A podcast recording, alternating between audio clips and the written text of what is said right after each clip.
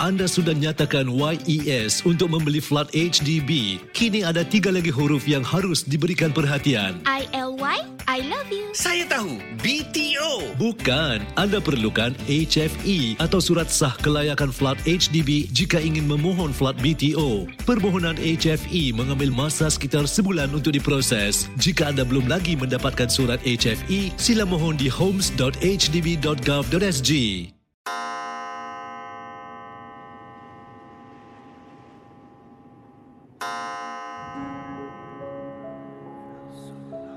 Selamat datang para pendengar Misteri Jam 12. Anda diundang bertemankan saya, Safwan Shah dan Adi Rahman setiap malam Isnin hingga Jumaat berdetik selepas 12 tengah malam. Kisah-kisah misteri anda akan kami kongsikan. Ingat, jangan terlalu taksub atau percaya dengan apa yang dikongsikan dalam gerun malam ini. Ia sekadar hiburan sahaja. Tiada siapa yang boleh mengesahkan kebenarannya.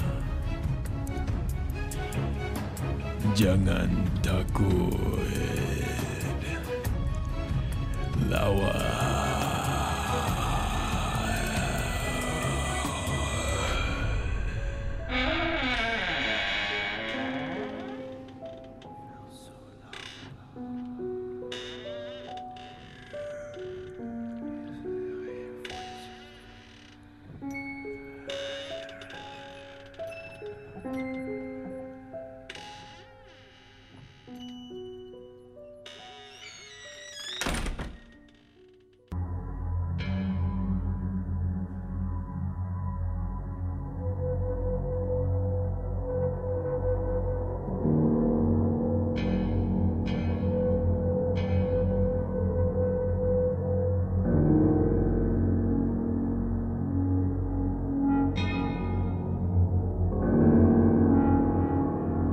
Selamat tengah malam Safwan dan juga para pendengar Misteri Jam 12.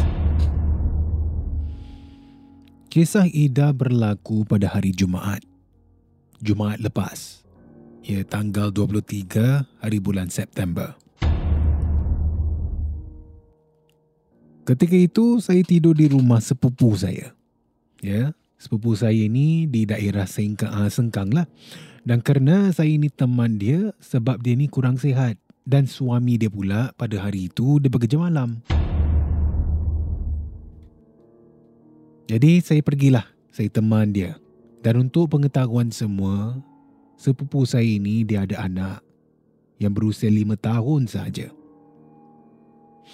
Jadi pendekkan cerita, sedang sepupu saya ini dia berehat tidur sementara dalam bilik kan.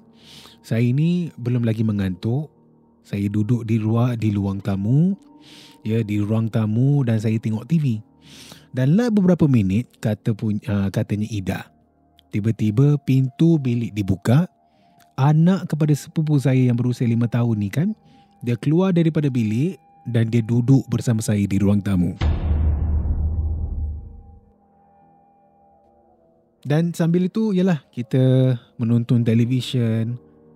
Ya, ha, sambil itu saya berbual dengan dia dan lat beberapa minit Zafwan. Ya, lat beberapa minit tak tahu kenapa tiba-tiba rasa macam tak sedap hati pula katanya Ida. Saya rasa tak sedap hati dan saya mula rasa macam kurang senang lah.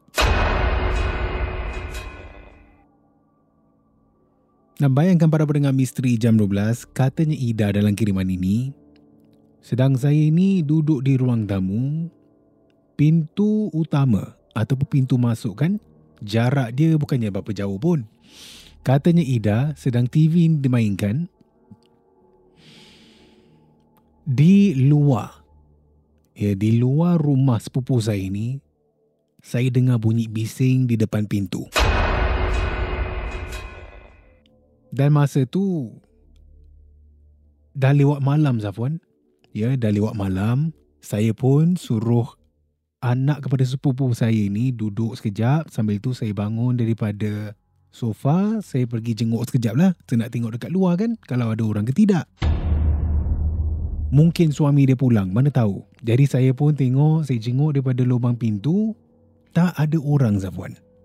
Tak mengapa. Mungkin jiran sebelah. Mungkin jiran sendiri rumah sepupu saya ini. Jadi saya pergi balik duduk di sofa ya bersama dengan anak sepupu saya. Ya saya duduk sambil tu tonton TV. Dan katanya Ida dalam kiriman ini. Selang beberapa uh, selang beberapa minit awal tadi saya dengar bunyi bising di luar rumah. Tiba-tiba pintu rumah sepupu saya ini diketuk pula. Ya, diketuk. Dan saya tengok sekali lagi. Saya bangun daripada sofa. Ya, saya jenguk sekali lagi di lubang pintu. Tak ada orang langsung. Ya, masa tu saya dah mula rasa tak sedap hati lah kan. Saya pergi balik. Duduk bersama dengan anak sepupu saya ini. Saya tengok muka dia. Dia dah mula rasa macam takut juga tau Safwan. Dan dia sempat tanya. Ya, dia panggil saya Ida lah kan. Mungkin Kak Ida lah. Kak Ida, siapa kat luar tadi? Ya, dia tanya saya. Tu jam memang saya dah takut Zafuan. Ya, saya dah takut juga.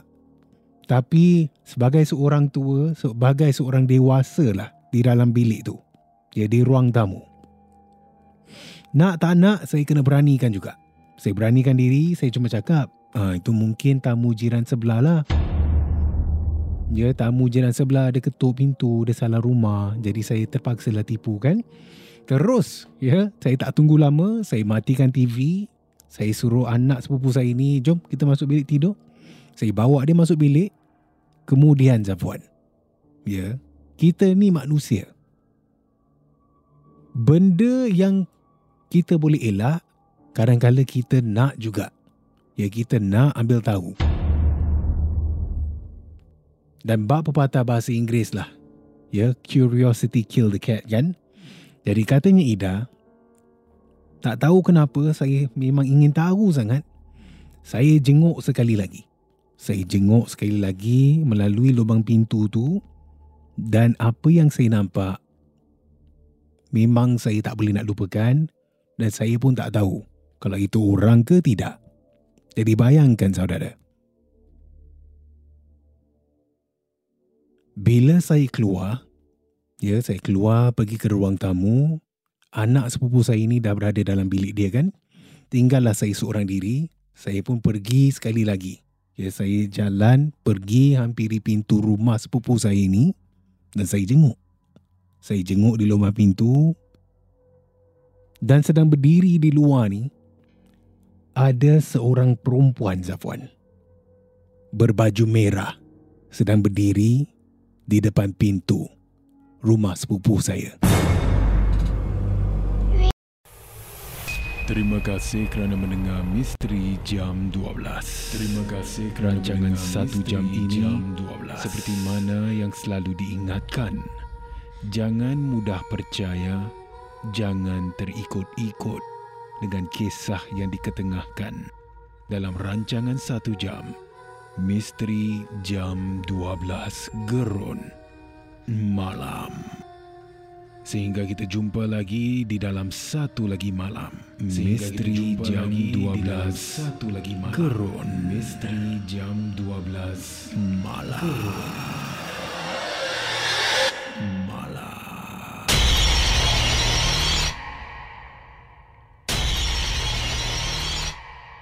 Jika anda ada sebarang kisah-kisah seram, kisah-kisah misteri, boleh kongsi bersama saya Safwan Shah di WhatsApp Ria di 97868464 dan juga anda boleh hantarkan di Instagram Safwan Shah ataupun menerusi email rasmi kita di mj12 at mediacorp.com.sg.